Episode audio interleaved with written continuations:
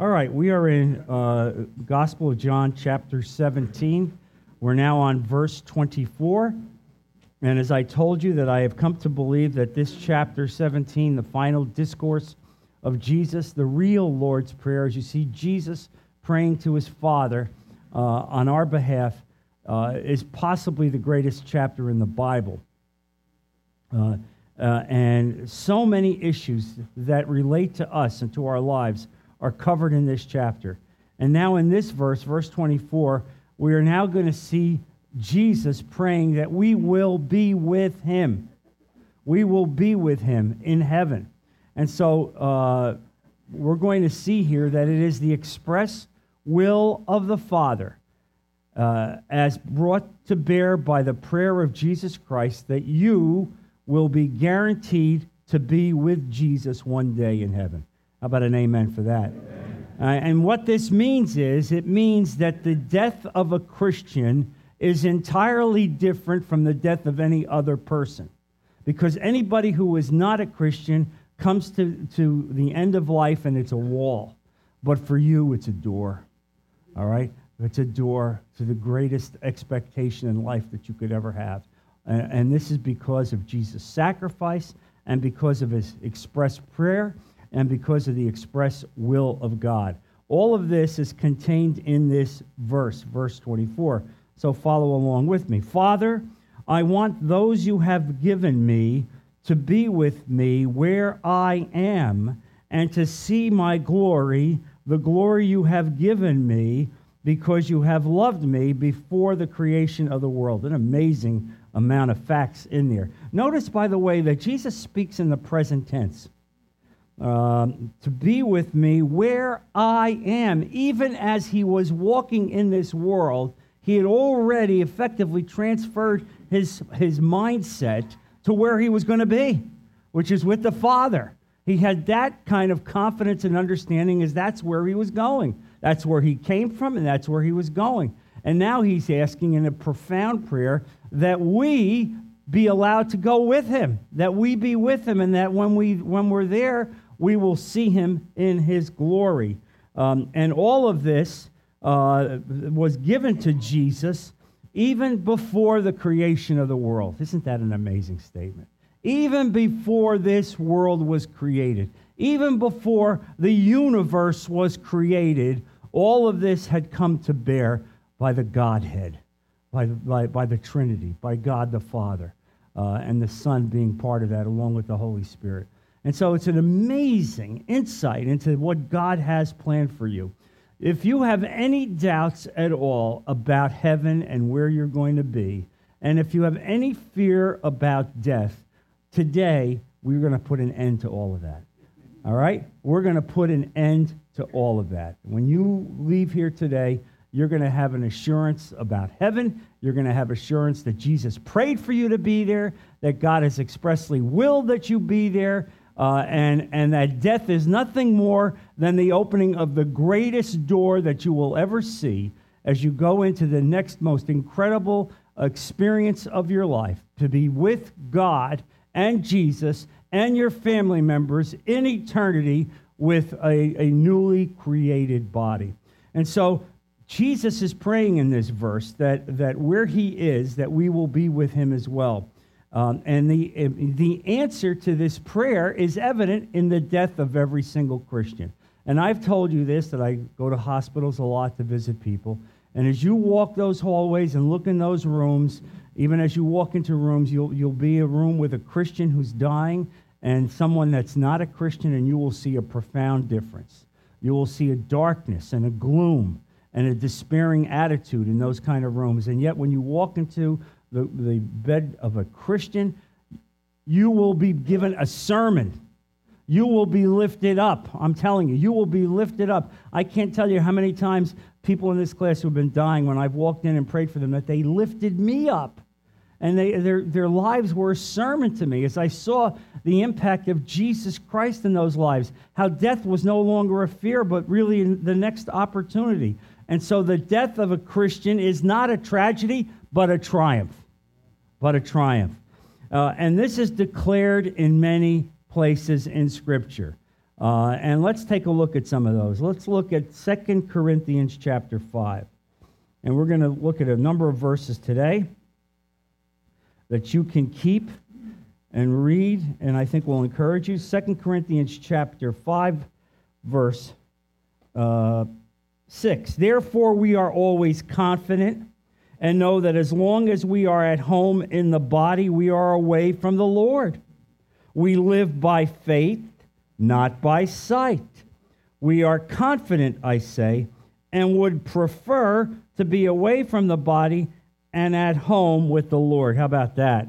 There's somebody that was so sold out to Jesus that he would have preferred at that moment to be with Christ rather than being tied down in this world.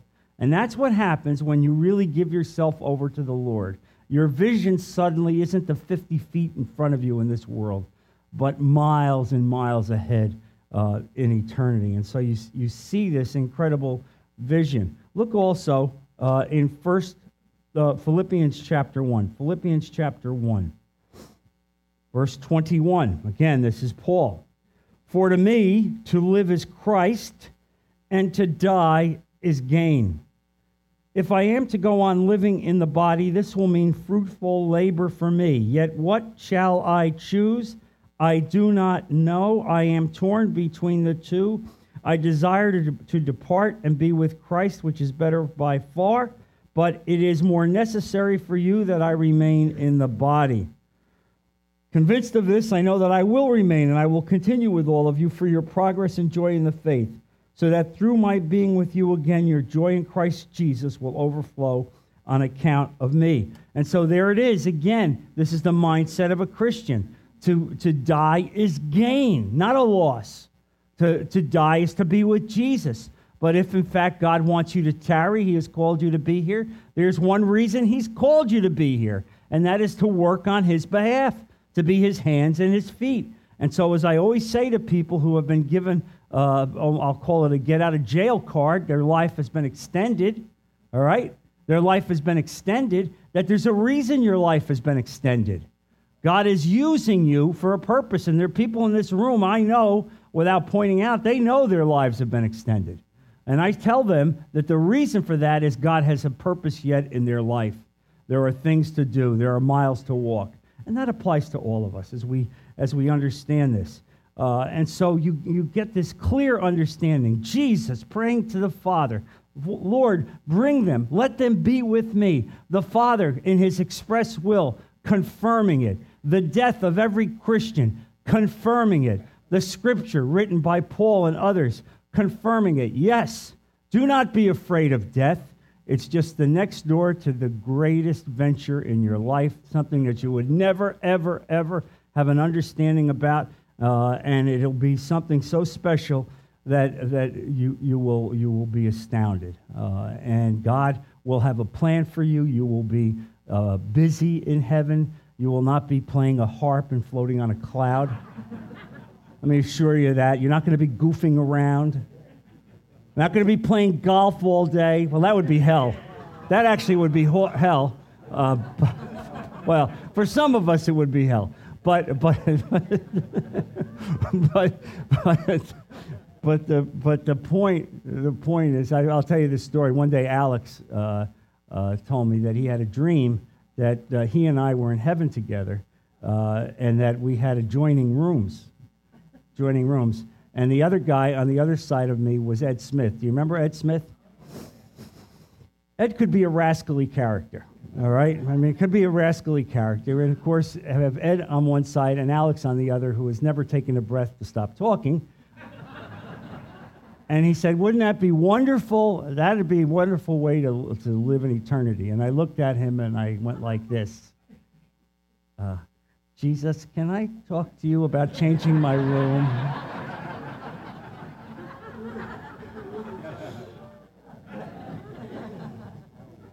So you see, heaven has different perspectives.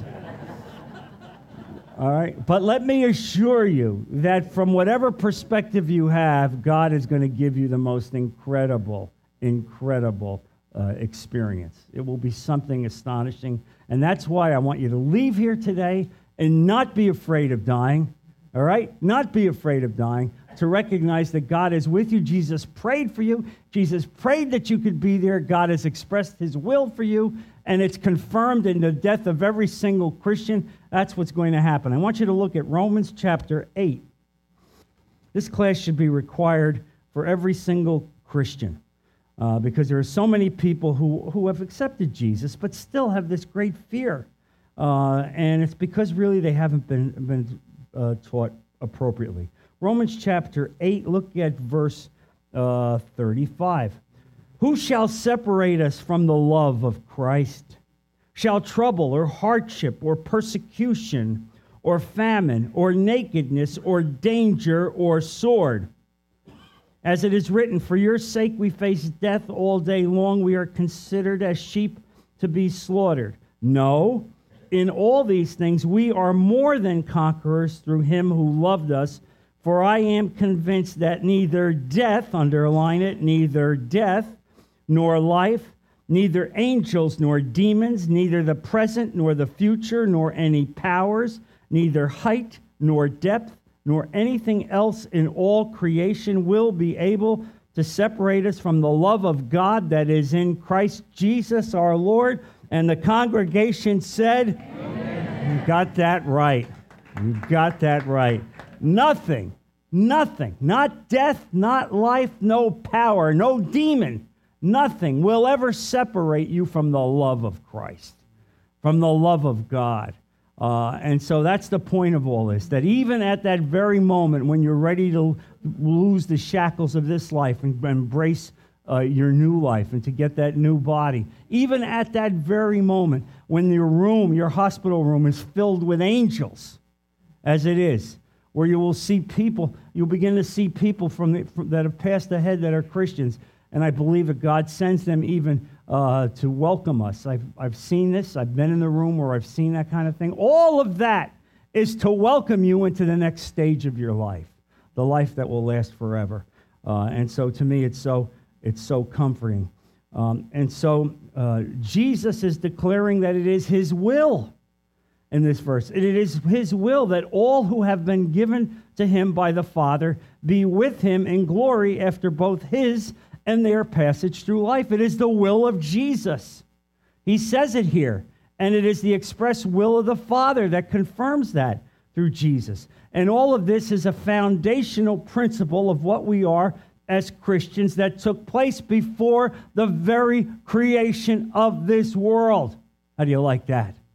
All right? Before the world was created, all these principles were put into, into place. All of it to me, it, it just blows my mind. It blows my mind. And, and what it means really to be a Christian, it means that that's why when we read the scripture, people say to me, I, take, I read, and then I go back, I read again, and I see something new. Uh, or I listen to, a, to a lesson, and then I, I listen to it again, and I learn something new. All of this is God pouring it into your heart so that you be prepared. God wants you to be prepared, He doesn't want you to be fearful. He doesn't want you to be afraid to die. He wants you to understand that that's the next part of being a Christian, to be with Him, and He's got jobs for you to do.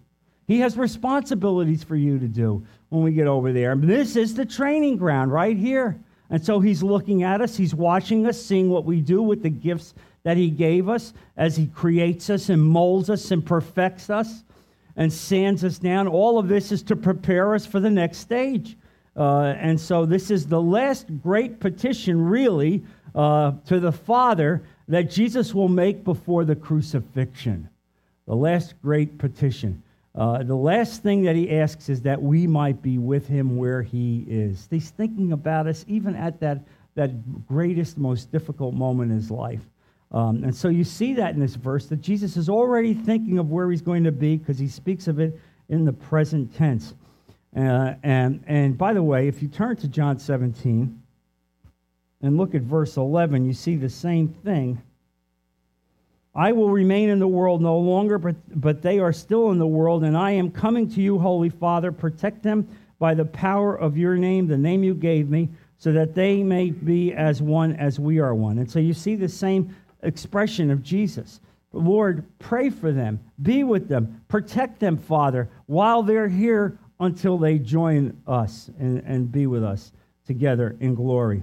Now we know that this is confirmed that Jesus is in heaven and that we will be in heaven with him. This is confirmed not only through the statements of Jesus, but also the statements of others. Turn to Acts chapter 1, 11. And this is at the ascension. The disciples are there as Jesus is now being caught up and brought to heaven. Finally, as he is being brought up the, from the world, verse 10, they were looking intently up into the sky as he was going, when suddenly two men dressed in white stood beside them. Men of Galilee, they said, Why do you stand here looking into the sky? This same Jesus who has been taken from you into heaven will come back in the same way you have seen him go into heaven. How do you like that sight? There we are. We're all gathered. We're saying goodbye to Jesus, and now he's going. And he's, he's just he's going up into the sky. He's going up into the sky. It's like watching a balloon go up in the sky. Can you imagine? You sit there and you're all, your gape mouth. It's a gape as you watch this, and he's going up and going up, and I'm sure no, all you hear is, oh, oh. Uh, people are saying this, and all of a sudden, two guys dressed in white speak out to you. What are you doing? What's the matter with you? Don't you know he's coming back? He's coming back. Uh, and that is our assurance. He's coming back. He will be back, but he's in heaven now, uh, preparing a place for us. Look also at Acts chapter 7. Look at verse 55, one of the great uh, stories in the Bible about Stephen, a glorious man uh, who was stoned to death by the Sanhedrin uh, for no other crime other than the fact that he worshiped Jesus uh, and said that Jesus was the Son of God. Uh, and so look at verse 54. When they heard this, that was the Sanhedrin, they were furious and gnashed their teeth at him. But Stephen, full of the Holy Spirit, looked up to heaven and saw the glory of God and Jesus standing at the right hand of God. Look, he said, I see heaven open and the Son of Man standing at the right hand of God. Can you imagine what that had to be like? As they're sitting there waiting and ready to kill him, he looks up after he's given this greatest sermon, one of the greatest sermons in the Bible, in which he ties the Jewish history together in every way about how they've stoned the prophets and refused to listen to God, and he indicted and convicted them. And now, as he's done this, knowing that the Messiah had come, God's own Son, and he looks up into heaven and he sees the glory of God and the Son of God in his glory standing at the right hand of God. What a vision that must have been. All right? Because he was full of the Holy Spirit. If you want to be able to have those kinds of visions and expressions and thoughts and confidence, it is the Holy Spirit in your life that gives you that. The more you read the Bible, the more you study the Bible, the more you pray to God, the more you are continually refilled with His Spirit, the greater confidence you will have that that is where your destination is. Do not be afraid. Be filled with expectation. Know how to serve God in everything that you do, and you will have the absolute guarantee that you will be with Jesus. And if your family were, were Christians and devoted as well, you have the guarantee that you will see them and be with them again. How about an amen? amen. All right? Let's, let's understand that. That's what this is about.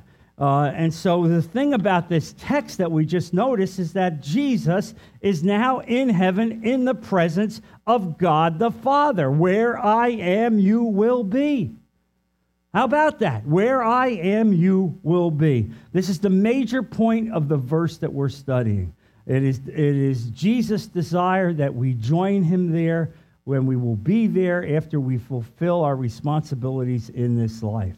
Now, there are people who have had experiences in heaven. There are people that have had that.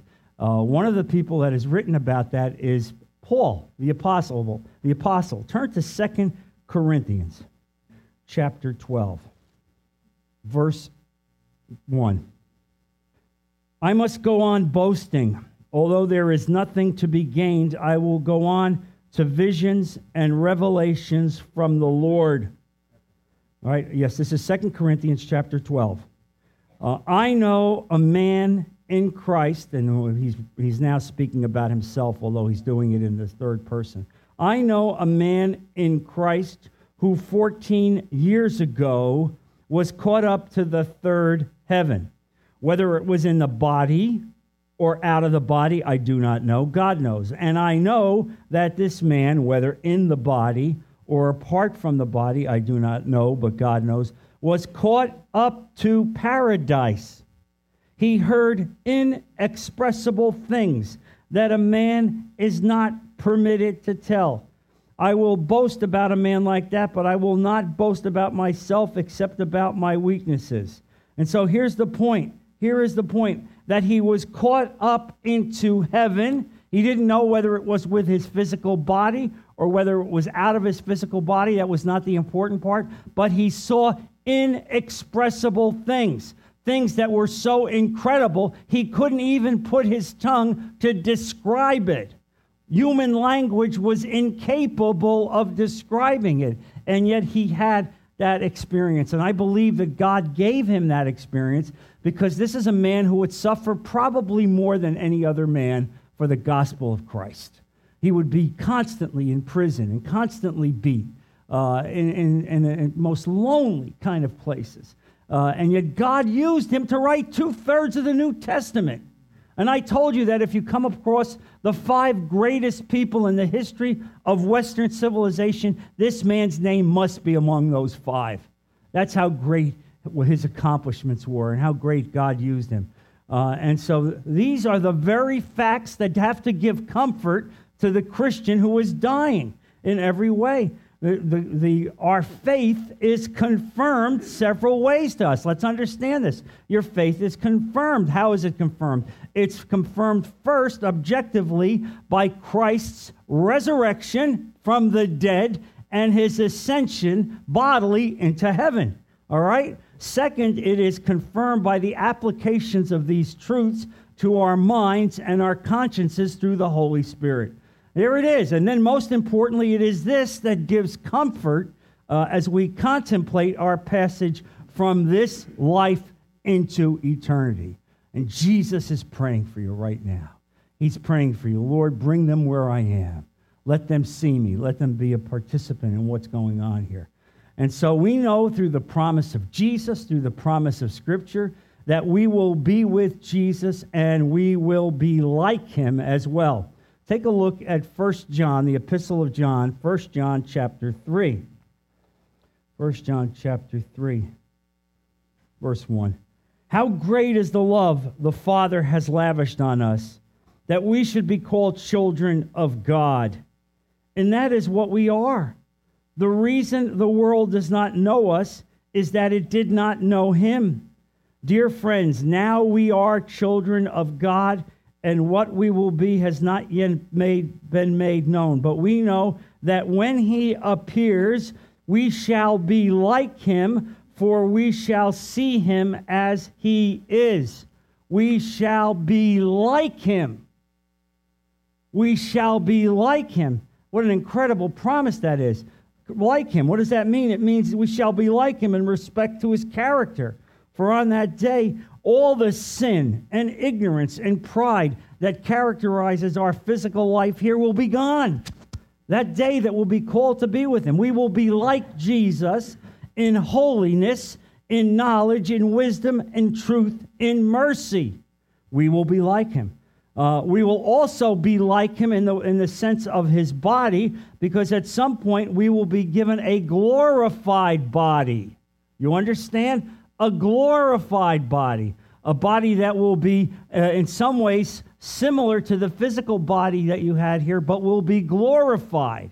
A body that, was, that can pass through walls, a body that can rise up, a body that will be like Jesus' body. And, and, and so, in, in that respect as well. And so, you, will be part of the resurrection in that sense always.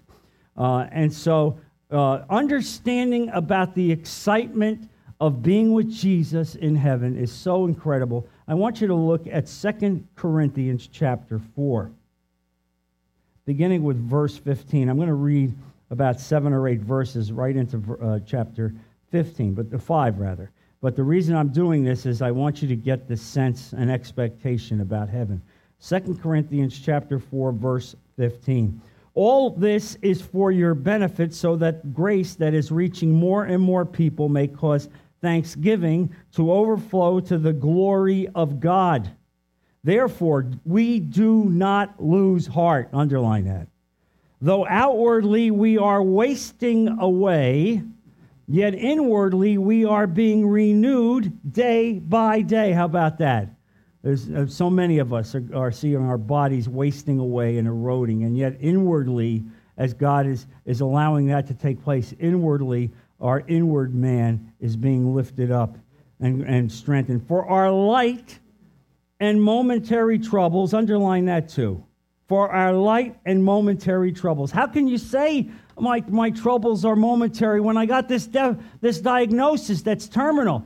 Yes it's terminal in light of the fact that maybe you're going to reach 100, which you know you're not. All right?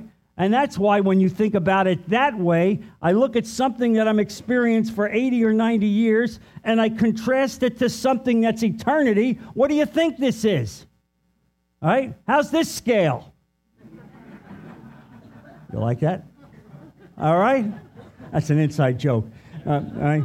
And so that's why we call it momentary and light because God sees eternity. What you're experiencing for three, four, five years, yes, while painful, but is only for a moment as God prepares you for the rest of eternity. So, uh, uh, looking this, for our light and momentary troubles are achieving for us an eternal glory that far outweighs them all. The very pain that you're going through, the very suffering, is creating in you a mindset and an expectation, a reality of, re- of eternity.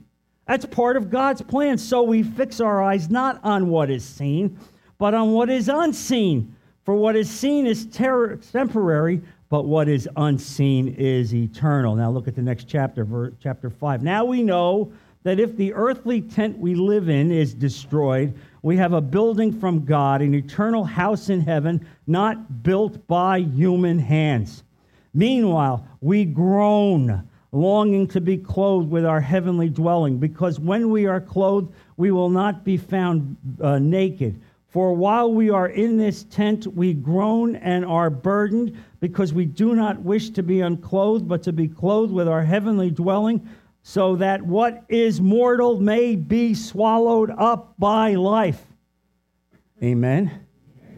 Okay, how's that for a picture of a man who understood exactly where he was going and what it was to live here in this world? Yes, there's pain. Yes, there's suffering. Yes, there's difficult times. But all of that is within the wisdom of God as He's preparing you for the next stage as this mortal coil that you have is wearing out. Yes, it's wearing out. Let me break it to you. It's wearing out. But God has purposed it to wear out because He's got a body for you that will last for eternity. All right? And that is why all of this I'm doing to prove to you, to prove to you that Jesus is expecting you there. He's waiting for you there. It was, it was created and principled as a foundational principle in our religion from before this world was created. And so there it is. He's praying. God is expressing his will, confirming it, and you can take it all to the bank. And so it's such an incredible understanding when you see this. Uh, and, and, and look, uh, another chapter, look at chapter 6 in Second Corinthians, uh, verse 5, as he talks about enduring uh, the trials. Um, we put let's look at verse 3 paul's hardship. We put uh, 2 corinthians chapter 6 verse 3 we put no stumbling block in anyone's path so that our ministry will not be discredited. Rather as servants of god we commend ourselves in every way in great endurance in troubles hardships and distresses in beatings imprisonments and riots in hard work sleepless nights and hunger impurity understanding patience and kindness in the Holy Spirit and in sincere love. How's that? All right? Does that sound like a little tougher life than maybe you've had? I know it's a lot tougher life than I've had. All right? And yet you can see what happens when you're sold out to Christ, when you, when you fully understand it uh, in every way. Look also, continuing to chapter 11, verse 24. So here it is. When you're having a bad day, put this up on your refrigerator. You think it's rough, bunky? You think you've had a tough day? Things are rough. You've heard some bad news. How's this for the guy who will write two thirds of the New Testament? Verse 24 Five times I received from the Jews the 40 lashes minus one. Three times I was beaten with rods. Once I was stoned. Three times I was shipwrecked. I spent a night and a day in the open sea. I've been constantly on the move. I have been in danger from rivers, in dangers from bandits, in danger from my own countrymen, in danger from Gentiles, in danger in the city, in danger in the country, in danger at sea, and in danger from false le- brothers. I have labored and toiled and have often gone without sleep. I have known hunger and thirst, and I have often gone without food. I have been cold and naked. Besides everything else, I face daily the pr- pressure of my concern for all the churches. Who is weak, and I do not feel weak? Who is led into sin, and I do not inwardly burn? Oh, my Lord Jesus. You want an example how to live a life uh, consistent with God's will? That's the, that's the example right there. Look at all the things that he suffered. And yet, in spite of all that suffering, his vision was on Christ.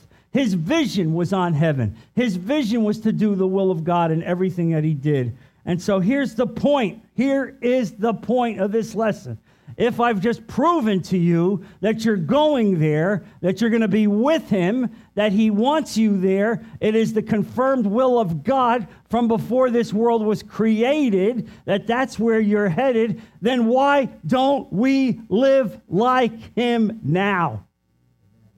Amen? Amen. Live like Him now.